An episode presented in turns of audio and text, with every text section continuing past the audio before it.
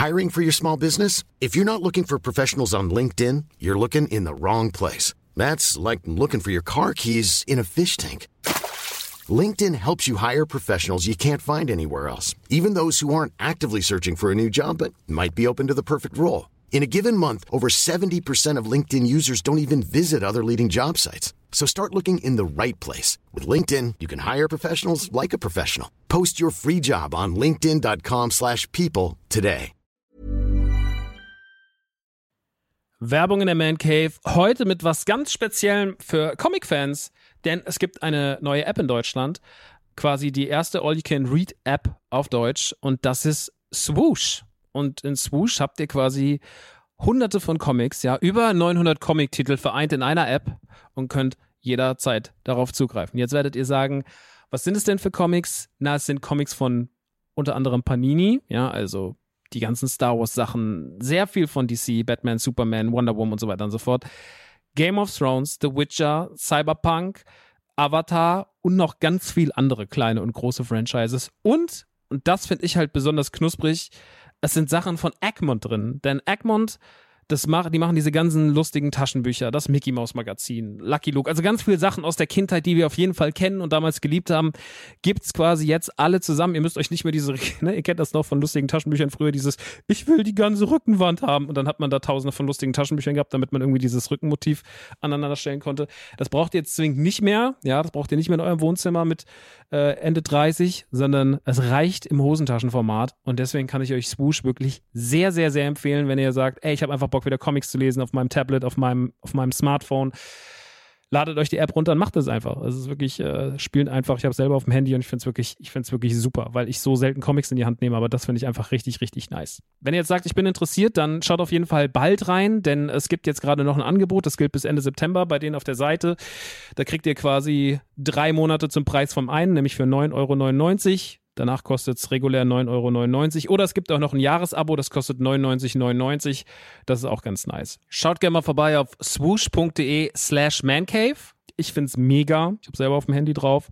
Habe richtig, richtig Bock drauf, mal wieder ab und zu mal einen kleinen Comic zu lesen. Und hey, äh, vielleicht habt ihr einfach mal wieder Lust, euch in alte Geschichten aus Entenhausen, aus der Kindheit zu begeben. So, das war's auch schon von mir. Jetzt geht's weiter mit der Man Cave.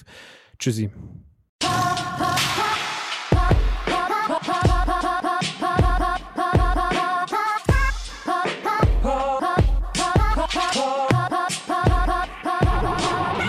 Leute, was geht? Eine neue Ausgabe, die Man Cave. Heute reden wir über Elden Ring, wir reden über Cuphead, also die Show, und wir reden über Disneyland. Mal Disneyland, Leute.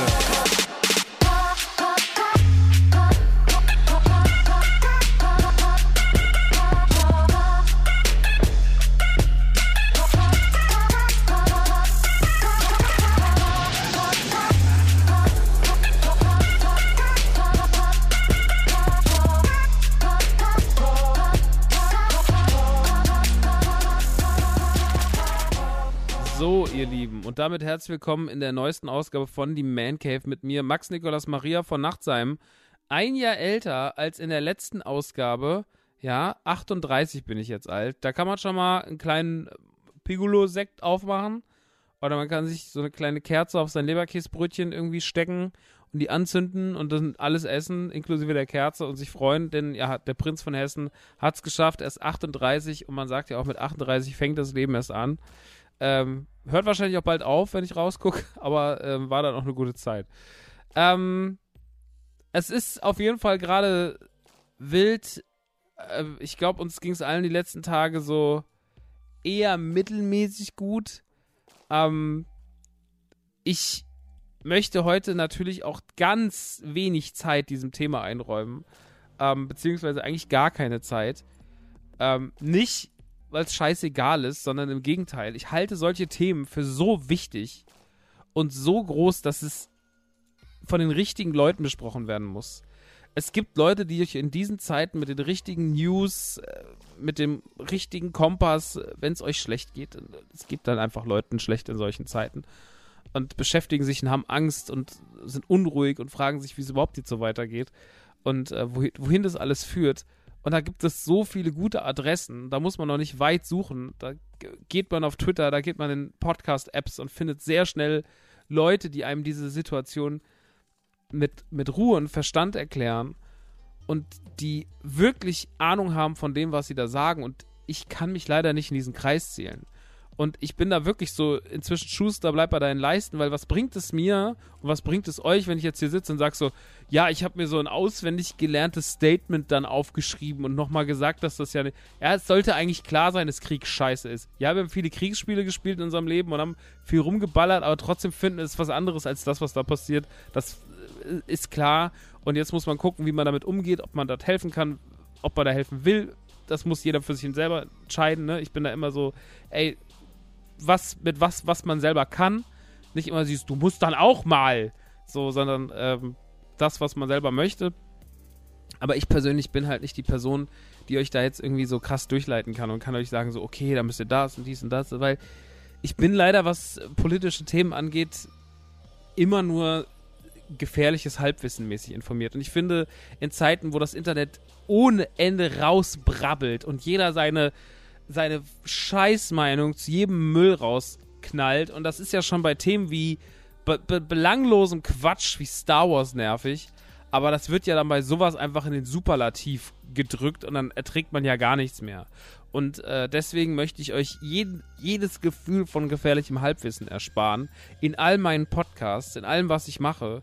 Ich kann euch in diesen Zeiten ein bisschen Eskapismus anbieten. Ich kann ein Rückzugspunkt sein ich kann mit euch über belanglosen Quatsch reden und das ist mir wichtig, das zu tun.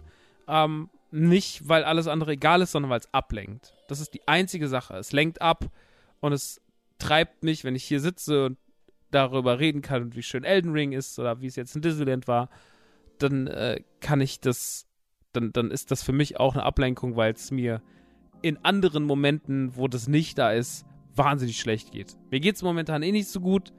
Ähm, weil einfach in meinem Leben gerade ein paar Sachen naja sind. Äh, und das kennt ihr, das ist bei vielen nach den letzten zwei, drei Jahren so. Aber ähm, ja, dann, dann, dann geht es einem dann nochmal ein ganzes Stück schlechter und das möchte ich jetzt hier an der Stelle dann einfach auch so ein bisschen auf die Seite drücken. Und das geht und das ist auch erlaubt, das zu tun. Und deswegen kann ich euch einfach nur den belanglosen Quatschtalk anbieten und ich hoffe, ähm, der wird genauso angenommen. Ähm, aber wenn euch alles andere interessiert, dann müsst ihr einfach zu anderen Leuten gehen, die einfach damit toller umgehen können, weil, ähm, wie gesagt, keiner erträgt noch einen mehr, der sagt, ja, ich erkläre euch nochmal die Lage und dann einfach irgendwas sagt, um irgendwas zu sagen. Wir müssen aufhören, einfach nur Sachen zu sagen, um sie zu sagen. Das ist unfassbar anstrengend. Gerade in diesen Zeiten sollten wenige Worte genügen, und einfach mal die Schnauze halten bei gerade so irre wichtigen Themen. Naja, das soll mein Statement zu all dem sein. Und äh, wir kommen direkt zum ersten Thema. Weiter weg könnte es nicht sein. Ähm, ich war am Wochenende nochmal in Disneyland, was sich natürlich unter den Umständen wahnsinnig weird anfühlt und auch falsch anfühlt. Ähm, wenn man aber dann sieht, wie voll Disneyland dieses Wochenende war, dann ähm, sagt man sich, okay, ich bin nicht der einzige Mensch, der sagt, naja, muss man trotzdem machen. Ähm, die Vorgeschichte ist die, dass Jesse zu Weihnachten organisiert hatte, dass ähm, Freunde von mir und sie, äh, dass wir gemeinsam nach Disneyland fahren. Äh, Jesse erkennt, äh, kennt ihr vielleicht aus anderen Erzählungen. Äh, mit der war ich zum Beispiel auch die letzten zwei Mal im Disneyland, Paris. Und wir lieben das Disneyland. Wir lieben Disneyland sehr und ähm, sie hat das organisiert und deswegen kam mein Kumpel Tino noch mit aus äh, Hetzenalter, aus, aus Berlin. Und ähm, Stenger und Conny sollten eigentlich noch mitkommen, aber die haben dann leider aufgrund der aktuellen Corona-Situation, die ja immer noch herrscht, äh, gesagt, ja, ist ihnen vielleicht ein bisschen zu ungewiss und sowas. Und kann man verstehen. Äh, und deswegen sind sie zu Hause geblieben. Wir sind aber gefahren. Ähm, ist im Übrigen die vierte, der vierte Disneyland Talk, ist mir aufgefallen. Der vierte Disneyland Talk in der Man Cave. Die Man Cave gibt es noch nicht mal drei Jahre, wir hatten schon vier Disneyland Talks. Irre, oder? Krass. Wann haben wir angefangen? 2019. Ja. Ein Jahr vor Corona. Irre. Naja, auf jeden Fall dreimal Disneyland, Leute. Viermal Disneyland. Was ist los? Es ist kein Problem. Läuft Patreon und Twitch laufen super, ihr seht schon. Ähm, oder vielleicht auch einfach andere Dinge. Ähm, dies, das, einfach so verschiedene Dinge. Kommen wir zum, kommen wir zu Disneyland. Ich will heute gar nicht so ausführlich wieder darüber reden, weil ich habe es alles schon das letzte Mal gesagt und es hat sich auch nicht so viel getan, ähm, was jetzt, sage ich mal, was jetzt mal äh, so den ganzen anderen Kram drumherum geht. Aber es ist ja trotzdem interessant, wie voll ist denn eigentlich Disneyland im Februar? Weil ich dachte so, also ich habe am 27. Februar Geburtstag gehabt, das war der letzte Sonntag. Äh, da hätte ich gedacht, ja gut, dann wird es ja wahrscheinlich nicht so, es wird schon voll sein, weil es Wochenende ist, aber es ist ja immer noch Februar, es ist ja kalt und ist ja auch nicht, glaube ich, Ferien und Pustekuchen. Disneyland war so voll, wie ich, glaube ich, noch nie erlebt habe. Also es war so unfassbar voll. Und als ich dachte so, wir waren von Samstag bis Montag da und habe ich gedacht, naja, okay, Samstag, Sonntag werden schon dolle, war schon so drauf eingestellt, aber Montag wird ja dann entspannt. Und dann war der Montag, der 28. Februar, noch voller. Und es waren nur Franzosen, es waren wenig Deutsche, es waren wenig Belgier, es waren keine Spanier, es waren ausschließlich Franzosen. Und jetzt ist die große Frage, wisst ihr zufällig warum? Weil ich weiß es nicht. Also, aber irgendwie, also so viele Leute haben doch nicht frei. Es war verrückt. Ich war wirklich schockiert, wie voll Disneyland war. Ähm, ich werde das, ich das nächste Mal wieder ähm, bei verschiedenen Blogs gucken, was die so empfehlen für Zeiträume. Jetzt war das natürlich ein Geschenk und weil es war bei meinem Geburtstag und dann sagt man natürlich so, kein Problem. Ähm, und es war auch sehr schön, aber es war sehr, sehr voll. Und das ist natürlich voll in Zeiten von immer noch Corona und immer noch Omikron muss man schon sagen, ach krass, guck. Und ich muss sagen, es hat sich schon komisch angefühlt, weil ich habe ja damals in der ersten Ausgabe zu Disneyland Corona von 2020 im September sehr, sehr, sehr die Maßnahmen gelobt und wie man dort damit umgeht. Und natürlich war der Park damals auch minimal voll. Also wir hatten ja wirklich unfassbare Anstehzeit mit 5 Minuten, 0 Minuten, 10 Minuten, 5 Minuten. Wenn man irgendwo 15 stand, so, mm, 15 mm, Minuten machen wir nicht, das ist uns zu lang.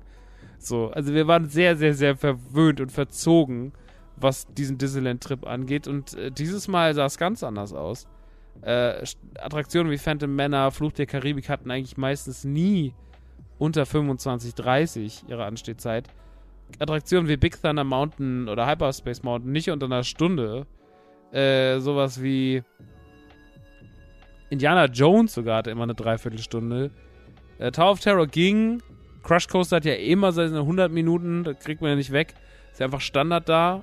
wenn, selbst wenn da keiner steht, ist der Crush Coaster so, ja, nee, wir, äh, wir gehen jetzt mal hin und äh, da watzt jetzt erstmal. Aber ich wusste, dann kann das direkt in den Wagen steigen. Du watzt jetzt erstmal 50 Minuten, mein Freund, mon frère. Da muss man warten. Also, Crush Coaster ist krass, ich verstehe das wirklich nicht. Es ist so eine komische Attraktion. Ich bin auch inzwischen der festen Überzeugung, dass dieser Cars Roadtrip, den man da hingebaut hat, den man aus den alten Studio-Elementen zusammengezimmert hat, dass das wirklich eine Übergangslösung ist. Also ich glaube, man will da einfach nur gerade ein paar Sachen haben, damit es sich nochmal lohnt, in den Park zu gehen. Aber man spürt schon, dass dieser ganze Cars Roadtrip-Bereich, der wird nicht lange leben. Ich gebe dem maximal drei Jahre. Also spätestens, wenn das Eiskönigin-Ding aufmacht, machen die das zu. Weil den Platz, der Platz ist riesengroß, damit kann man was anderes, viel Schöneres machen. Und das muss man dringend weg. Also, das ist wirklich eine scheißegale Attraktion. Ich liebe ja Disneyland und ich liebe, was sie machen und tun, aber ich muss sagen, jetzt, wo ich den nochmal gefahren bin, so, man, Cars Roadtrip ist wirklich lame as fuck. Und dass da so viele Schilder stehen, wo dann so, hier könnte das Maze sein und hier könnte die Geister, äh, die Geistergarage sein und hier ist das und man ist so, ah, ihr stellt das alles nur in Schildern dar. Also ihr zeigt es nicht wirklich, sondern ihr sagt nur, dass es hier sein könnte. Das ist ja wirklich scheiße. Wo sind die Imagineers? Was, was ist das? Also keine Ahnung. Cast Roadtrip ist wirklich äh, eine Katastrophe. ähm, aber Tower of Terror war geil. Tino war sehr begeistert vom Tower of Terror. Jessie war sehr erleichtert, weil sie Tower of Terror immer gezwungen wurde, mit mir zu fahren und hasst es aber. Und wir sind einmal Tower of Terror abends gefahren, es war perfekt, muss man wirklich sagen. Die Vorräume sind auch wieder auf. Also wo die Vorgeschichte erzählt wird mit dem Video und so. Und es hat schon Spaß gemacht. Es war schon richtig gut. Und ähm, ich habe jetzt auch inzwischen ein bisschen mehr Liebe für die Storyline, weil sie doch in der Kombi mit dem Video davor ein bisschen mehr Sinn macht. Ey, es war einfach fantastisch. Ich habe wirklich eine gute Zeit gehabt ähm, im Disneyland. Es hat wieder Spaß gemacht. Es sind ein paar schöne Momente dabei gewesen. Abends Big Thunder Mountain fahren, abends aus der Phantom Manor kommen. Also gerade abends hat man da wirklich nochmal Spaß. Der Tipp war wirklich dann so, ey, einfach morgens, mittags mal zu warten und dann gegen Nachmittag in den Park zu gehen, weil er sich dann auch einfach so gegen 5, 6 lernen, die sich ja schon wirklich doll, ne? Und, ähm, aber ey, die Anstehdinger sind schon heftig und Abstände und Masken aufsetzen und sowas bei den Leuten auch noch, so halb drin. Ähm, ich habe dann auch am letzten Tag nur noch eine FFP2-Maske gehabt, muss sie auch ab und abnehmen, weil FFP2 drückt halt wirklich wie die Drecksau, ne? Ähm, aber ja, es war auf jeden Fall ein schöner Trip. Es hat Spaß gemacht. Ich äh, fand es super sweet, dass Jesse das organisiert hat. Äh, es war super sweet, dass wir da alle irgendwie zusammen waren, dass Tino da war äh, und wir einfach da irgendwie äh, eine gute Zeit hatten und äh, viel gelacht haben und sowas. Das war schön. Ähm, aber ja, äh, der Februar empfiehlt sich nicht so sehr. Das Wetter war halt super, ne? Wir hatten halt super gutes Wetter. Aber auch das Marvel Hotel, muss man auch sagen, muss ich kritisieren. Marvel Hotel, wann war das letzte Mal da? Im September. Das sind jetzt September, Oktober, ein Monat, November, zwei Monate, drei Monate, Dezember, vier Monate, Januar, fünf Monate. Fünf Monate ist es her. Und das hat schon ganz schön Spuren gelassen. Also im, am Aufzug und so, da sieht man schon so, ey, die, diese Verschleiß, dieser Verschleiß von diesen Tausenden von Gästen da jeden Tag der hinterlässt schon hart seine Spuren. Auch die Bäder waren nicht mehr ganz so gut. Also das ist irgendwie, das ist leider äh, gang und gäbe bei so Hotels wie den Disney-Hotels, weil da halt einfach so viel los ist, aber ich war schon ein bisschen schockiert. Also äh, nicht jetzt, also es war jetzt nicht kaputt oder so, ne, aber so, dass man denkt so, ja, das geht ganz schön schnell. Also es waren jetzt so Kleinigkeiten, aber die Kleinigkeiten werden ja dann größer und das nächste Mal wird es dann schon mehr sein. Wenn, wenn ich im September oder so wieder hinfahre, ist dann schon wieder ein Dollar. Ähm, und Sequoia Lodge stand wieder auf, habe ich gesehen. Äh, das Hotel. Also es war, ne, war wirklich schön und sweet und Wetter war gut und äh, mit den beiden hat es mega viel Spaß gemacht. Aber äh, ich hätte wirklich nicht gedacht, dass es so voll ist und man muss leider sagen, die Maßnahmen, die ganzen Schilder auf dem Boden sind einfach nur noch Überbleibsel, die sind weg. Ähm, man hat natürlich noch die Glasscheiben in den Attraktionen. Ich glaube, die wird man wahrscheinlich auch lassen in den Wartebereichen, weil es macht ja eigentlich Sinn und ist ja auch cool. Ähm, also das hat man alles noch, aber Ansonsten ist es eigentlich fast rum. Die Leute halten keine großen Abstände mehr. Sie tragen ihre Masken noch halbherzig, auch wenn immer noch Maskenpflicht im Park war. Keine Ahnung. Mal schauen, wohin die Reise geht. Ähm, aber es hat sich schon weird angefühlt und deswegen, naja, das äh, ist das. Ansonsten kommen wir auch schon raus aus Disneyland Paris und reden über eine neue Show zu einem meiner Lieblingsspiele der letzten Jahre, nämlich Cuphead. Cuphead hat eine, eine eigene Sendung bekommen, und zwar die Cuphead Show auf Netflix. Ähm, man hat diesen Zeichentrick-Stil, mit dem dieser 30er Jahre Cartoon-Stil wie Steamboat Willie und Co., äh, den hat man eingefangen in einem Videospiel damals das äh, unfassbar war, aber das ich ja auch schon, das habe ich hier schon sehr bei den Klee gelobt. Wir haben es im Stream gespielt und ne, große, große Liebe Cuphead. Richtig geil. Ähm, und es macht natürlich Sinn, dass quasi dieser adaptierte Zeichentrick-Stil auch dann wirklich im Zeichentrick angewendet wird. Und ähm, ja, das hat man gemacht. Und das habe ich mir natürlich sofort reingezogen, weil ich ein großer Fan von Cuphead und Mugman bin. Und das Ganze gibt es auf Netflix. Eine Staffel, zwölf Folgen. Die Folgen gehen so in der Regel 15 Minuten. Ich habe es in einem Stück reingezogen. Und das war ein bisschen träge. Also, das hat mich wirklich Kraft gekostet, mir das so anzugucken, weil. Äh, äh, weiß ich nicht. Weiß ich nicht. Also, ich, ich finde, dass der, der Stil und die Musik und die Songs, das ist alles 10 von 10. Das ist sehr, sehr, sehr nah an dem, wo es hin will. Und na gut, dann hat man da noch so einen Standardeffekt da draufgelegt, dass es noch so ein bisschen krisselig ist. Aber okay, das ist auch noch ganz süß. Und der Sound ist auch so ein bisschen kratzig. Und man versucht das alles schon sehr so ans Original, an die Originalzeit anzulehnen. Aber die Storylines, also die Storylines sind natürlich dann auch so ein bisschen Classic. Und erzählen halt eigentlich nix. Und jetzt gibt es ja sehr viel Serien, sehr, sehr viel Cartoon-Serien die letzten Jahre, die so auch so 15 bis 20 Minuten, zum Beispiel We Bear Bears. Ja, fantastisch, lustige, charmante, schlaue Serie. Liebe ich. Ganz tolle Cartoon-Serie. Oder diese ganzen Cartoon Network Sachen. Nehmen wir Adventure Time. Oder nehmen wir Universe Steve. Steve Universe, so rum. Ähm, oder nehmen wir Gravity Falls. Oder was weiß ich. So, also es gab ja sehr, sehr, sehr viele fantastische Cartoon-Serien äh, die letzten, die letzten fünf, sechs, sieben, acht Jahre, die extrem viel Spaß gemacht haben, die toll waren, die toll inszeniert waren, die schlau waren, die ein sehr, sehr gutes Mittelmaß gefunden haben zwischen, zwischen Erwachsenenunterhaltung und, und, und kindgerecht. Äh, sie haben das irgendwie hingekriegt, ne? Ich fand das gut. Und ich muss sagen, die Cuphead Show, ich weiß nicht so richtig, für wen die gemacht ist. Also sie ist sehr kindgerecht erzählt, hat mal ab und zu so einen kleinen Gag drin, wo man auch mal vielleicht so schmunzelt als Erwachsener. Aber eigentlich ist sie schon sehr kindgerecht. Sie hat keinen Zusammenhang zwischen den Folgen. Es werden einfach in 15 Minuten immer wieder Sachen erzählt mit den Jungs. Und das ist auch lieb und okay. Aber es ist. Dann taucht auch mal eine Figur aus, aus Spielen, ne? Aber am Ende des Tages ist da nichts hängen geblieben. Muss ich wirklich leider sagen. Ich fand es wirklich. Es war charmant gemacht, aber es hat keinen Gag, keinen Moment, wo du sagst boah, krass, okay, schlau. Und das habe ich so ein bisschen erwartet, ehrlich gesagt, weil das Spiel das ja auch, das Spiel ist, es fordert ja einen auf eine Art und Weise, trotz seines tollen Stils.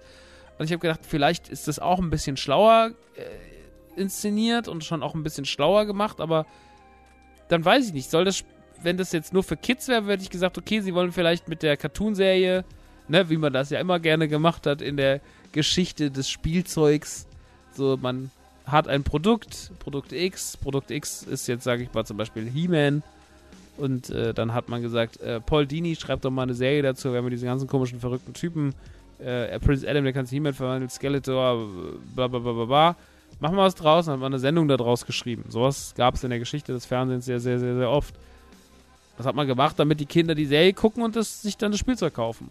Jetzt ist aber Cup etwas, Cuphead ist ja kein Kinderspiel. Also Cuphead ist zwar die Werbung für dann das Spiel auf eine Art und Weise, die Serie, aber es ist ja trotzdem einfach ein drecksschweres Spiel. Äh, auf, auf Dark Souls From Software Niveau schon fast. Und das ist ja dann auch nicht wirklich was für die Kids. So, das ist dann was für die Kids zum Zuschauen oder keine Ahnung. Also es ist ein bisschen. Es hat sich mir nicht so ganz erschlossen, wer da die Zielgruppe ist.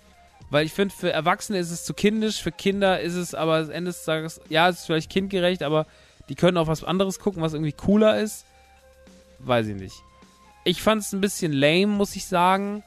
Ich kann es jetzt nicht wirklich empfehlen, wenn euch irgendwann mal, also wenn ihr sagt, ihr wollt euch so leicht berieseln lassen und dann ist das ausreichend, aber auch da würde ich euch wahrscheinlich andere Sachen eher ans Herz legen. Wenn ihr sagt, ihr wollt leicht berieselt werden, dann gibt es 20, 30 Sachen, die mir spontan einfallen, wo ich sage, also allein, was ich eben alles schon genannt habe, dann guckt lieber mal Gravity Falls oder guckt, guckt äh, Adventure Time oder guckt Uber Bears oder, oder Steve Universe oder was auch immer.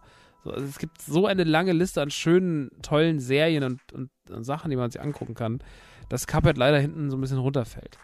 Ähm, und deswegen war ich ein bisschen enttäuscht in Anführungsstrichen. Es habe aber auch keine großen Erwartungen gehabt. Ich wollte einfach mal gucken, wie es ist und habe dann gedacht, jetzt ziehst du es durch. Das hast damit angefangen und äh, ja. Hoffe, dass das DLC bald kommt. Warte ja schon ganz lange auf das DLC. Soll ja im Sommer, glaube ich, kommt jetzt Datum kommen, ne?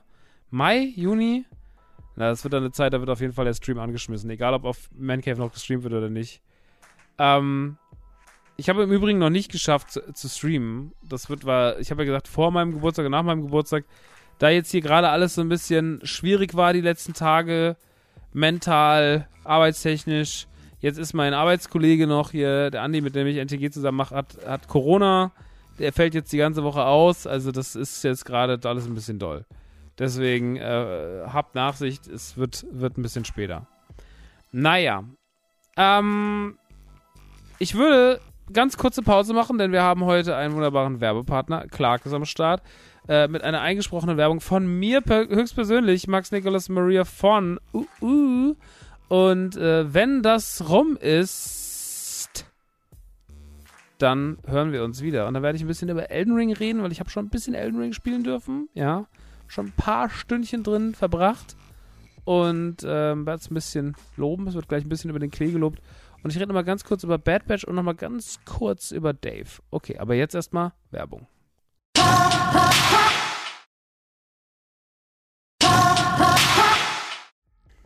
Ach, guck, da ist die Werbung auch schon wieder rum. Maxi hier, Leute, wir reden jetzt über ein paar Sachen, die ich ein bisschen besser fand als die Cuphead Show. Wir reden nämlich mal ganz kurz nochmal über die zweite Staffel von Dave, die seit einigen Tagen auf Disney Plus ist und die ich wieder in einem Strang runtergefressen habe. Wir reden über die Bad Batch, die ich endlich mal fertig geschaut habe. Und wir, re und wir reden über, ähm, wir reden über Elden Ring, ähm, was ich auch schon ein wenig verspeisen durfte. Ich durfte noch nicht den ganzen Teller leer fressen, aber ich durfte schon mal so am Rand ein bisschen was ab. Äh, kennt ihr das, wenn man früher so Pudding gefressen hat? Und dann hat man sich schon mal so am Rand was genommen, weil da war es schon ein bisschen kälter. So war das mit Eldring und mir. Ähm, kommen wir erst einmal zu Dave. Dave, ich weiß gar nicht, haben wir hier mehr über die erste Staffel gesprochen? Die Zusammenfassung ist, ist, ist eine Serie auf Disney Plus. Äh, es dreht sich um das Leben von Dave, aka Little Dickies, ein Rapper, den gibt es wirklich, der heißt auch wirklich Dave. Und äh, es ist aber eine Comedy-Serie. Comedy in Anführungsstrichen, weil sie dafür viel zu weird ist und viel zu komplex ist, als dass man sie einfach nur stumpf als Comedy abtun könnte. Ähm, der ein lockenköpfiger, lockenköpfiger Jude ist, der versucht, Fuß zu fassen in der amerikanischen Rap-Szene. Der sehr, sehr, sehr talentiert ist tatsächlich. Also ist kein Typ, wo man sagt so, ah, okay, äh, der kann ja nichts und ach, der macht sich zum Trottel, sondern er ist hochtalentiert im wahren Leben, aber auch in der Serie. Und legt sich selber so ein bisschen lahm manchmal, weil er eigentlich, ähm, er ist ein witziger, ist ein witziger Typ, aber er hat so ein bisschen mit seinen Unsicherheiten zu dealen und er ist so ein bisschen ein Trottel. Und das macht ihn manchmal zum Soziopathen. Und deswegen ergibt sich sehr, sehr viel Weirdes in dieser Serie. Es geht viel um Sexualität, aber auch der Umgang, sich damit schämen, äh, ne, also sich nicht mit seinem Körper so wohlfühlen. Ähm, es geht um Freundschaften, es geht um seine Beziehung mit Ellie, es geht um ganz viel drumherum. Es geht natürlich um seine Rap-Karriere, ähm, es geht um viele, viele Cameos und Dave Staffel 1 hatte was, was mich sehr schnell fasziniert hat, weil es hatte für mich natürlich so ein Bonding, dass ich sage, ich als jemand, der auch irgendwie viel gemacht hat und der auch immer ein Rapper war, als ich noch als Rockstar tätig war oder tätiger war, ähm, der so sehr viel, ähm, wie soll ich sagen, ich habe immer mit den Unsicherheiten gespielt, ne? Und war auch jemand, der so ein bisschen weird war und der nicht so richtig in dieser Rap-Szene Fuß gefasst hat und der nicht so wirklich da Einklang fand in dem, was da passiert ist, so in, um mich herum. Und deswegen immer so eine Außenseiterrolle hatte. Also ich habe als ab bei der Musik gestaltet als Außenseiter, ähm, habe aber auch durch mein komisches Verhalten und durch meine komplexe und auch meine komische Art mich auch innerhalb der Szene immer wie ein Außenseiter gefühlt, weil die mir gesagt haben, was ist das für einer? Und tatsächlich hat Dave oft so Parallelen, natürlich im, hochskaliert, weil Dave dann doch in Amerika und einer anderen Liga spielt mit den Leuten, die er da so trifft und mit denen er da so anbandelt.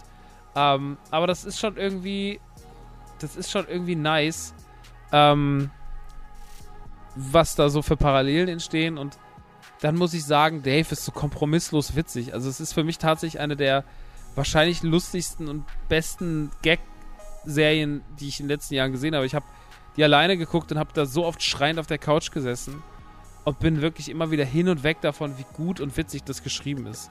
Also es ist ein wahnsinnig gutes Writing bei den Gags, es ist wahnsinnig innovativ. Ähm, es hat eine unfassbare Glaubwürdigkeit und was ich an Dave so sehr liebe, ist, dass die Serie aber trotzdem auch sich ernst genug nimmt und auch sich in der Verantwortung sieht, über ernste Themen zu sprechen, aber die auf so eine coole Art und Weise anzusprechen. Also so, es gibt zum Beispiel eine Figur in der Serie, die heißt Gator. Es ist so ein, ein Rapper, den er irgendwann kennenlernt. Ähm, Im wahren Leben tatsächlich der beste Freund von Little Dicky. Und den lernt er da kennen und das ist so sein Hype-Man relativ schnell. Also jemand, der so hinter ihm steht und halt äh, so auf der Bühne ihn so pusht und, und Backups macht und einfach so mit ihm da oben auf der Bühne halt geil performt. Und das ist so sein Homie. Und ähm, den lernt er da so kennen. Und Gator ist halt immer sehr positiv und auch ein bisschen drüber so, hey man, what's up, man? Und ist ein bisschen immer so schon fast übergriffig mit seiner Freundlichkeit und seiner Art. Ähm, und so Figuren haben wir in Serien schon sehr, sehr oft gesehen. Ne? Also diese Figuren kennen wir und, die gab es schon immer wieder. Und was ich so schön finde, ist, dass das hier trotzdem irgendwie weiter aufgemacht wird. Also Gator irgendwann öffnet er sich halt, warum er so ist und redet davon, dass er eine bipolare Störung hat. Und das ist total nice, weil sich viele, viele andere Serien das nicht trauen. Also viele Serien würden diesen Weg nie gehen oder, oder sind halt zu fein dafür oder bequem dafür, haben einfach kein Interesse daran, so eine Figur so auszuerzählen und das macht man hier halt. Und davon hast du sehr, sehr viel. Und deswegen ist Dave nicht nur eine plumpe Comedy-Serie, die manchmal, manchmal über die Grenzen geht und unangenehm wird, sondern die hat auch wahnsinnig viel Herz und wahnsinnig viel Intensität und macht sie wirklich zu was Besonderem. Also ich habe die erste Staffel gesehen und war wirklich so, ey, das ist eine 10 von 10 für mich. Weil das auf dem aller, aller, aller höchsten Level passiert. Und ich liebe das. Also ich habe diese Sendung wirklich sehr, sehr, sehr doll sofort geliebt und dann auch diese krassen Lacher zwischendrin und ähm, deswegen war ich super aufgeregt, als dann hieß, es kommt jetzt Staffel 2 und Staffel 2 kam dann jetzt vor kurzem auf Disney Plus auch direkt äh, in einem Zug und ich habe die natürlich mir in, auf, glaube ich, zwei oder drei Abende maximal aufgeteilt. Die zweite Staffel befasst sich so ein bisschen, nachdem Dave in der ersten Staffel so ein bisschen seinen Hype aufbauen konnte, damit, dass er jetzt eigentlich eine Plattenfirma hat und jetzt ein großes Album machen will, nämlich Peanut mit TH, aber noch einfach es muss halt monumental und großartig werden und er schafft es aber einfach noch nicht. Er hat einfach keinen Plan und immer wieder verkackt das so. Und es geht ein bisschen in den Episoden darum, diesen Findungsprozess und äh, wie er sich da so hochschaukelt. Und nimmt aber auch da wieder immer Bezug auf, auf echte Geschehnisse und ist dabei wesentlich unwitziger als die erste Staffel, was ich aber gut finde, weil die zweite Staffel ist einfach weirder. Die ist einfach vom Vibe her anders. Die erste Folge stolpert noch so ein bisschen. Das ändert sich so im Laufe der zweiten und dann vor allem in der dritten ist alles gut. Ähm, und dann wird diese Staffel, nicht nur, dass die Staffel dann immer besser wird, sondern sie steigert sich ins Unermessliche und ist eigentlich mit den letzten drei, vier Folgen so unfassbar auf Anschlag, dass ich es überhaupt nicht fassen konnte. Also ich saß die letzten Folgen noch vor mir so, was ein fucking gutes Writing. Wie abwechslungsreich kann was sein? Wie krass das alles inszeniert ist. Also, es steigert sich dann halt immer mehr. Es gibt zum Beispiel, äh, fangen wir mal, fangen wir so mittendrin an. Es gibt eine Folge zum Beispiel, wo er auf einer Bar Mitzwa spielen soll. Und er und sein Kumpel Els, das ist so sein Kindheitsfreund, der ist sein DJ, mit dem er eigentlich immer so eine, so eine ständige Balzerei am Laufen hat. Also sind immer so sehr, sind immer so ein bisschen in so einer Kabbellaune und, und auch teilweise manchmal, dass es so, sage ich mal, das Ziel verfehlt und die sich dann auch wirklich anfacken und sowas. Also das haben wir relativ häufig in der Serie und ähm, das liebe ich doll. Das ist, äh, weil das, weil das irgendwie, weil das auch so ein bisschen so, es gibt so Freundschaften, wo man sagt so, eigentlich haben wir uns so ein bisschen entfremdet, aber wir hängen immer noch ab und äh, also es hat so eine Nachvollziehbarkeit.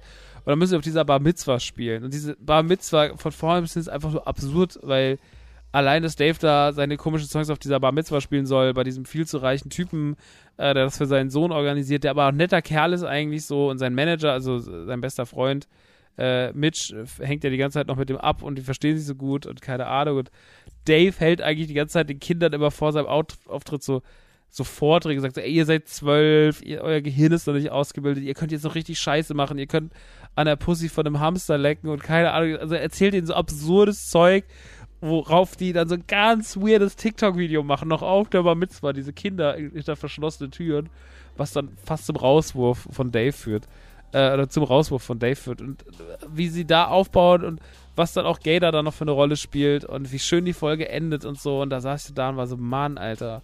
Oder auch diese Szene in der zweiten Folge, wo es dann darum geht, dass er eigentlich, dass er so ein bisschen Ellie hinterher trauert, aber dass er jetzt einfach klarkommen muss, dass er sich wie ein Arschloch verhalten hat. Und dann so eine, so eine, ja, so dieses, dieses, dieses natürliche Entfremdetsein von alten Partnern und neue Leute kennenlernen und so eigentlich schon nach drei Sätzen checken, dass das hier auf keinen Fall vibet, aber jetzt muss es irgendwie, jetzt muss man wenigstens noch irgendwie so eine, weiß ich nicht, eine Nacht miteinander verbringen oder was auch immer so. Ähm, weil irgendwie der Körper gerade mehr will als das Gehirn. Und ähm, all diese Dinge, die da angesprochen werden und all das, wie das in Szene gesetzt wird und äh, also dieser Bezong, dieser Bezug auf den Song, den er da in der ersten Staffel mit Ellie singt und wie er dann versucht, das mit der Frau zu singen und mit dem, mit dem Autotune, das ist eine spaßige Szene, aber sie ist auch so ernst und sie ist auch so traurig und sie ist so nachvollziehbar, dass man so da sitzt und echt einfach mir, ich bin eh veranfällig momentan für sowas, da kommen mir so krass die Tränen, ne? Guckst das und bist echt so, boah, das ist echt, das geht mir right in the fields.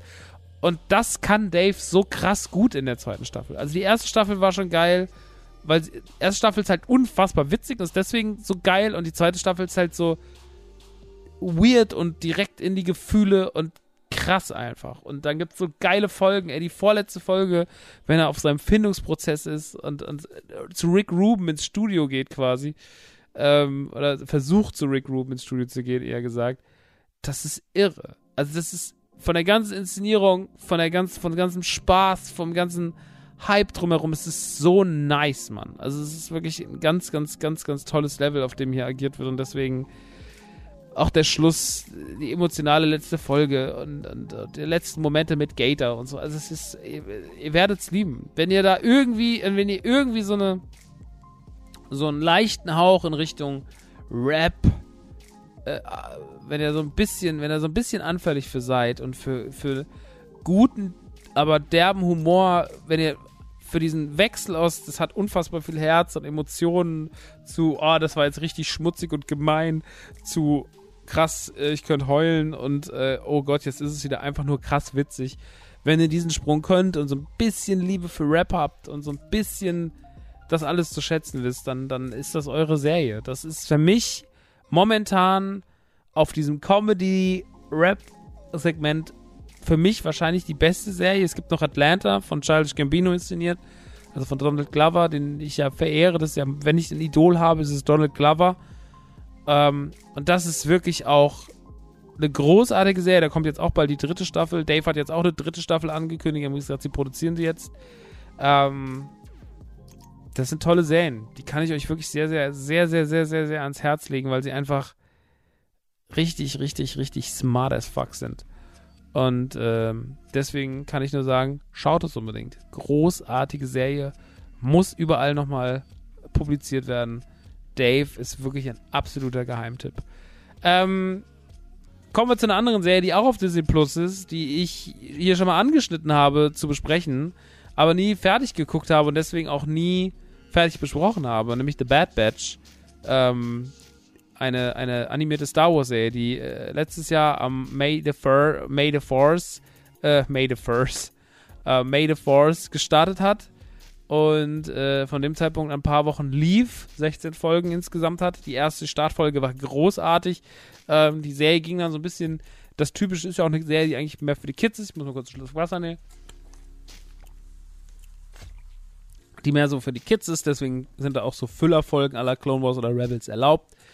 Ähm, und diese Folge, äh, diese Serie äh, habe ich mir dann jetzt endlich mal fertig angeguckt, weil ich habe sie ein bisschen aufgrund dieser Folgen, sage ich mal, die eher so für die Kids sind, wo dann mal eine kleine, süße Geschichte erzählt wird und ne, all die, sage ich mal, für den großen Handlungsstrang eher so, naja, sind, ähm, habe ich damals so dann irgendwann abgebrochen und gesagt, ach, guckst du irgendwann mal weiter. Und das habe ich jetzt gemacht in meinem Star Wars Boba Fett Mando Hype. Habe ich gesagt, ich fahre mir jetzt mal The Bad Batch rein und hab nachdem das Ding durch war, wirklich gedacht, krass, das ist schon richtig gut, Mann. Also Bad Batch ist richtig, richtig gut. Das muss man wirklich sagen. Ähm, also gerade so der Schluss, es geht ja, also nochmal für die, die damals die Folgen nicht gehört haben, die nicht wissen, was es geht. The Bad Batch dreht sich im Endeffekt um eine Kloneinheit. Kloneinheit, Kloneinheit 66? Nee, das ist ja Order 66. Äh, ich weiß nicht mehr. Auf jeden Fall um eine Kloneinheit, bestehend aus Wrecker, Crosshair, Echo, Tech und Hunter. Ähm, das sind alles in ihren Eigenschaften herausgearbeitete Clone Trooper, die im Rahmen der Clone Trooper auf Camino quasi äh, fehlgeschlagen, also sagt ja schon der Name, ne, der, der, wie sagt man, wie sagt man, The Bad Batch, wie, wie übersetzt man das? Ähm, ja, die Fehlerlieferung. Keine Fehlerlieferung sagt kein Mensch. Naja, der Auswurf. Keine Ahnung. Die sind halt die, die nicht so geworden sind, wie die hätten sein dürfen. Oder? So erklären wir das. Gut, dass ich nicht über Politik rede im Übrigen. Ähm, auf jeden Fall, die haben alle sehr äh, krasse Eigenschaften. Tech ist, also die Namen sagen eigentlich schon. Wrecker ist der Mann fürs Grobe. Tech ist äh, technisch versiert. Echo ist der, der eher fürs Fliegen ist. Crosshair ist ein wahnsinnig guter Schütze und Hunter ist so ein bisschen der Lonely Wolf, aber auch der Anführer des Ganzen. Und äh, sie sind quasi in der Order 66, äh, sind sie dabei. Ihr, sie springen aber nicht an, weil sie diesen Chip nicht im Hirn haben oder dieser Chip nicht bei ihnen funktioniert und äh, stoßen dabei auf Omega. Das ist quasi so zu werten wie die Schwester von Boba Fett, weil sie das Original, also das ist ein Kind, das Mädchen, aber sie ist sozusagen ein, ein das Original der Klone, der Kloneinheiten und ähm, sie ist so der, der, die Stamm-DNA, DNA des Ganzen.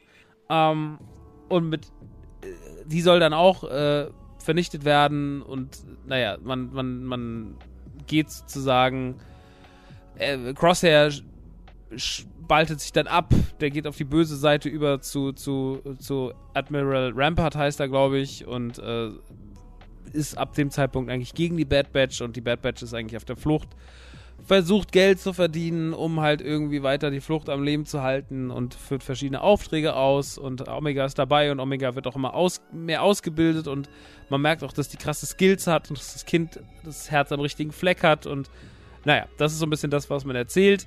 Ähm, dabei passieren Filoni Animationsserienmäßige äh, Abenteuer, ähm, die mal mehr, mal weniger Spaß machen, die natürlich auch ganz gerne mal alte Figuren wieder auf den Plan rufen. Ähm, da wird natürlich auch mal dann mit Rex gespielt oder wen gibt's noch in der ganzen Geschichte? Ähm, Felix Shand ist am Start, die wir aus Boba Fett kennen, beziehungsweise aus Mando. Äh, Cat Bane ist am Start, sogar in einer Folge, in der Fennec auftaucht. Fennec taucht zweimal auf, ist auch Cat Bane noch am Start. Ähm, also man, man mischt das schon so ein bisschen und immer wieder gibt es so Sachen, dann gibt es auch mal wieder einen kleinen Querverweis auf Episode 1, beziehungsweise auf die, auf die äh, Episode 1 und 2, die ersten Filme, ne? Und das macht ober viel Spaß, das alles zu sehen in der Order 66, das Wachstum des Imperiums, auch die Ablösung der Klontruppen durch die Sturmtruppler, das wird da auch viel erklärt. Also man arbeitet trotzdem auch daran, den, den, den Kanon weiter auszuführen. Und das macht alles super viel Spaß. Ich habe die Serie wirklich ins Herz geschlossen und die letzten zwei Folgen auf Camino, die sind wirklich erschreckend emotional. Also das ist super geil, wenn es dann um die Zerstörung von Camino geht und ähm, was die dann da alles so machen und wie die dann da so festsitzen. Ähm, ist eine sehr, sehr, sehr gute Serie. Die kann ich euch echt empfehlen für zwischendurch. Das ist natürlich nicht jetzt die Qualität ähm, vom, vom Cook-Faktor wie Boba oder wie, wie Mando. Ähm, muss aber sagen, ich bin da zufriedener oder mit emotional besser rausgegangen als aus der, aus der Boba-Staffel, weil das Finale doch dann irgendwie sehr, sehr viel stimmiger war. Filoni inszeniert hier sehr, sehr viel mit. Äh, es tauchen auch echt viele schöne neue Figuren auf. Es ergänzt sich alles sehr gut und es macht echt irgendwie Spaß, sich anzugucken. Deswegen von mir nochmal auf jeden Fall einfach nochmal als kleinen Streaming-Tipp äh, so reingeklüppelt. Äh, The Bad Batch auf Disney Plus, eine Star Wars-Serie, äh, die ihr auf jeden Fall gut mit euren Kids gucken könnt. Das ist zum Beispiel was, wo ich sage, da können Erwachsene und Kinder perfekt miteinander äh, vorm Fernseher abhängen. Und das, äh, sag ich mal, das, das ist zum Beispiel besser als Cuphead. Das könnt ihr euch besser reinfahren als die Cuphead Show. Gut, dann kommen wir zum letzten Thema für heute. Aber es ist ein Thema, über das gerade alle sprechen. Das ist jetzt schon von vielen Leuten als das beste Videospiel des Jahres betitelt worden. Die Rede ist natürlich von Elden Ring. Äh, der neueste Titel von From Software. Es ist ein Open-World-Spiel. Wenn man das runterbrechen müsste, dann müsste man sagen, na, es ist so ein bisschen wie Breath of the Wild trifft auf Dark Souls. Das ist, glaube ich, das, was Elden Ring für viele Leute äh, schnell zusammenfasst. Ähm, es ist mitgeschrieben in der Story von George R. R. Martin, der ja auch verantwortlich ist für die Game of Thrones Bücher. Und äh, alle diese Zutaten schreien eigentlich, ach du liebe Zeit, es muss das absolute Hitting werden. Und wenn man sich die Ratings der letzten Wochen und Monate, äh, der letzten Tage und Wochen anguckt, dann sieht man, äh, das hat sich relativ gut bestätigt. Es ist momentan eines der highest, oder ich glaube sogar highest ranked Game ever äh, mit 97 Prozent im, im Durchschnitt. Das, damit reiht sich in eine Reihe mit, mit Mario Odyssey und äh, Breath of the Wild und solchen Geschichten. Ähm, also es hat ähm, die oberste Liga erreicht. Äh, es ist jetzt auch, es verkauft sich auch wie geschnitten Brot, sagt man bei uns.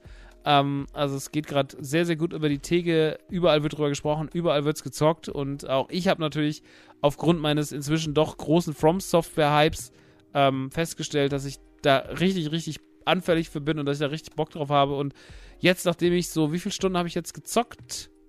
Naja, lass es mal so sechs, sieben gewesen sein ähm, die ich jetzt so bis dato drin verbringen konnte. Es kam jetzt am Freitag raus, hat sich so ein bisschen, ich habe noch Donnerstag auf Freitagnacht, äh, habe ich es noch runtergeladen und habe es dann direkt auch um 12 Uhr, habe ich zwei Stunden reingeguckt und habe jetzt gestern Abend, als ich nach Hause kam, einiges äh, zocken können.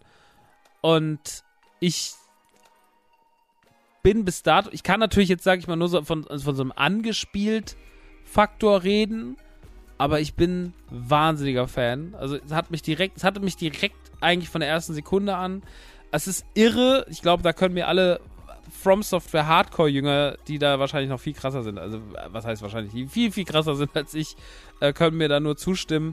Ähm, es hat eine unfassbare, krasse Anziehungskraft. Ähm, es ist irre, wie man immer wieder sofort weiß, das Ding geht los, man weiß, sieht sofort, das ist ein From Software-Spiel und damit fixt er auch nicht. Also du guckst drauf, bist so, das ist ein From Software-Titel. Und das wird dir immer sofort klar. Also es geht um die Beschaffung des Elden Rings, der ist zersplittert, man muss ihn wieder ran schaffen. Es ist so eine, eigentlich eine typische Fantasy-Story. Ähm, und man zieht dann einfach los, man sucht sich eine Klasse aus, ähm, erlebt noch so ein kleines Tutorial, wird besser, man wird besser ins Spiel reingeführt, als man das eigentlich kennt von diesen From Software-Spielen, äh, From Software-Titeln. Und dann eröffnet man, wenn man dieses, diesen Tutorial-Bereich, nenne ich ihn jetzt einfach mal, abgeschlossen hat und so ein bisschen für sich entschieden hat, äh, okay, jetzt habe ich jetzt ungefähr weiß, wie es geht, wird man eine sehr, sehr große offene Welt geworfen, äh, durch die man auch so ein bisschen geleitet wird. Ähm, es gibt Schutzpatrone, die man sich äh, dazu ziehen kann, die man mit so einer Glocke herbeiführt. Äh, gibt natürlich wieder allerhand zu finden, allerhand zu sammeln. Und was Elden Ring so wahnsinnig spannend macht, ist so dieses, also die Welt sieht unfassbar gut aus, sie ist unfassbar groß, man hat das Gefühl, man hat unfassbar viel, was man sich angucken kann. Dann ist da dieser große goldene Baum auf der Karte in der Mitte, der einfach so über das ganze Ding trumpft, wo man eigentlich so hin muss, in Anführungsstrichen. Und dann läuft man so rum und erkundet das alles und es sieht alles fantastisch aus. Und jetzt hat man so diese Ungewissheit, die man oft in Dark Souls oder Bloodborne hatte, die hat man jetzt auf eine ganze Open World ausgedehnt. Und auch wenn es ein bisschen fairer dabei ist als andere Titel ähm, aus From Software und ein bisschen, ich sag mal, einsteigerfreundlicher ist, was ja für viele Leute schon wichtig ist. Ne? Also wenn man die Sachen kennt, dann merkt man natürlich so, okay, es funktioniert wieder alles so und das muss so und so und so. Und es gibt natürlich auch neue Elemente, aber ich sag mal so dieses Ganze, wie man levelt, äh, was man so findet, wie man damit umzugehen hat, äh, wie man auf das Gewicht achten muss, dass man mit sich rumträgt, damit man keine Fat Roll macht und so weiter und so fort. Also, das, ähm, das finde ich schon, das finde ich schon sehr, sehr, sehr beeindruckend, dass man immer wieder diese Mechaniken auspackt. Aber man kommt irgendwie besser rein und deswegen würde ich sagen, es ist immer noch nicht für jeder Mann und jede Frau gemacht, aber es hat so ein bisschen so, es lässt einen so ein bisschen so die ersten Hürden besser nehmen. Und dann läuft man einfach los und guckt sich das alles an und trifft auf die ersten Gegner. Und dann macht man die platt und dann verliert man vielleicht mal und dann wird man an einer Stelle überrascht. Und dann hat man jetzt auch ein Pferd und kann einfach reiten. Und das ist alles irgendwie das ist alles irgendwie krass. Also es sieht einfach alles irgendwie krass aus und es macht alles irgendwie Bock und es ist alles irgendwie nice. Und man hat einfach die ganze Zeit einfach nur Lust, immer weiter reinzugehen. Und immer weiter reinzuschauen. Auch wenn man dann erstmal an mancher Stelle fünf, sechs Mal hinfällt äh, und ihm und einem große böse Figuren das Leben rauben, so ist man doch irgendwie immer wieder geneigt, zurückzugehen und weiterzumachen, weil das einfach diesen typischen From Software äh, Touch hat. Und das ist der Reiz. Und dieses ständige so, ich kann mich, wenn ich es einigermaßen gut mache, dann werde ich jetzt wieder belohnt und werde wieder belohnt und werde wieder belohnt. Und wenn ich mal vielleicht auch einen Boss nicht schaffe, dann kann ich mir zumindest Hilfe holen und habe ja noch mein Glöckchen, was ich läuten kann. Ähm, also es gibt schon sehr, sehr viele Möglichkeiten, dieses Spiel zu bestreiten. Ich bin als Samurai reingegangen, habe es bis dato nicht bereut. Und es ist fantastisch. Also es ist es ist noch zu früh zu sagen, dass es die 10 von 10 wert ist, das vermute ich bis dato nur. Ähm, ich habe von dem Spiel wahrscheinlich auch noch nur einen Bruchteil gesehen, weil das Ding einfach riesig ist. Aber was ich bis dato gesehen habe und was ich bis dato gespielt habe und was ich bis dato erleben durfte, war alles auf dem höchsten Level, wie ein From Software Spiel zu sein hat. Es wird Dark Souls Fans, Dark Souls 3 Fans in seinen Bann ziehen. Äh, die werden davon, die werden den Controller nicht loslassen, genauso wie Bloodborne Fans. Ähm, es ist fantastisch geworden. Ich habe sehr, sehr, sehr viel Liebe dafür. Ich freue mich unfassbar doll darauf, weiterzuspielen und finde jede Stunde, die man das nicht spielt, äh, vermisse ich's. Und das ist ein sehr, sehr gutes Zeichen. Und auch als ich jetzt in Disneyland stand, habe ich mir echt ein paar Mal gedacht, so, oh, ich habe jetzt auch schon Bock, Elden Ring heute Abend zu spielen. Aber geht leider nicht. Ich habe meine Xbox nicht mitgenommen.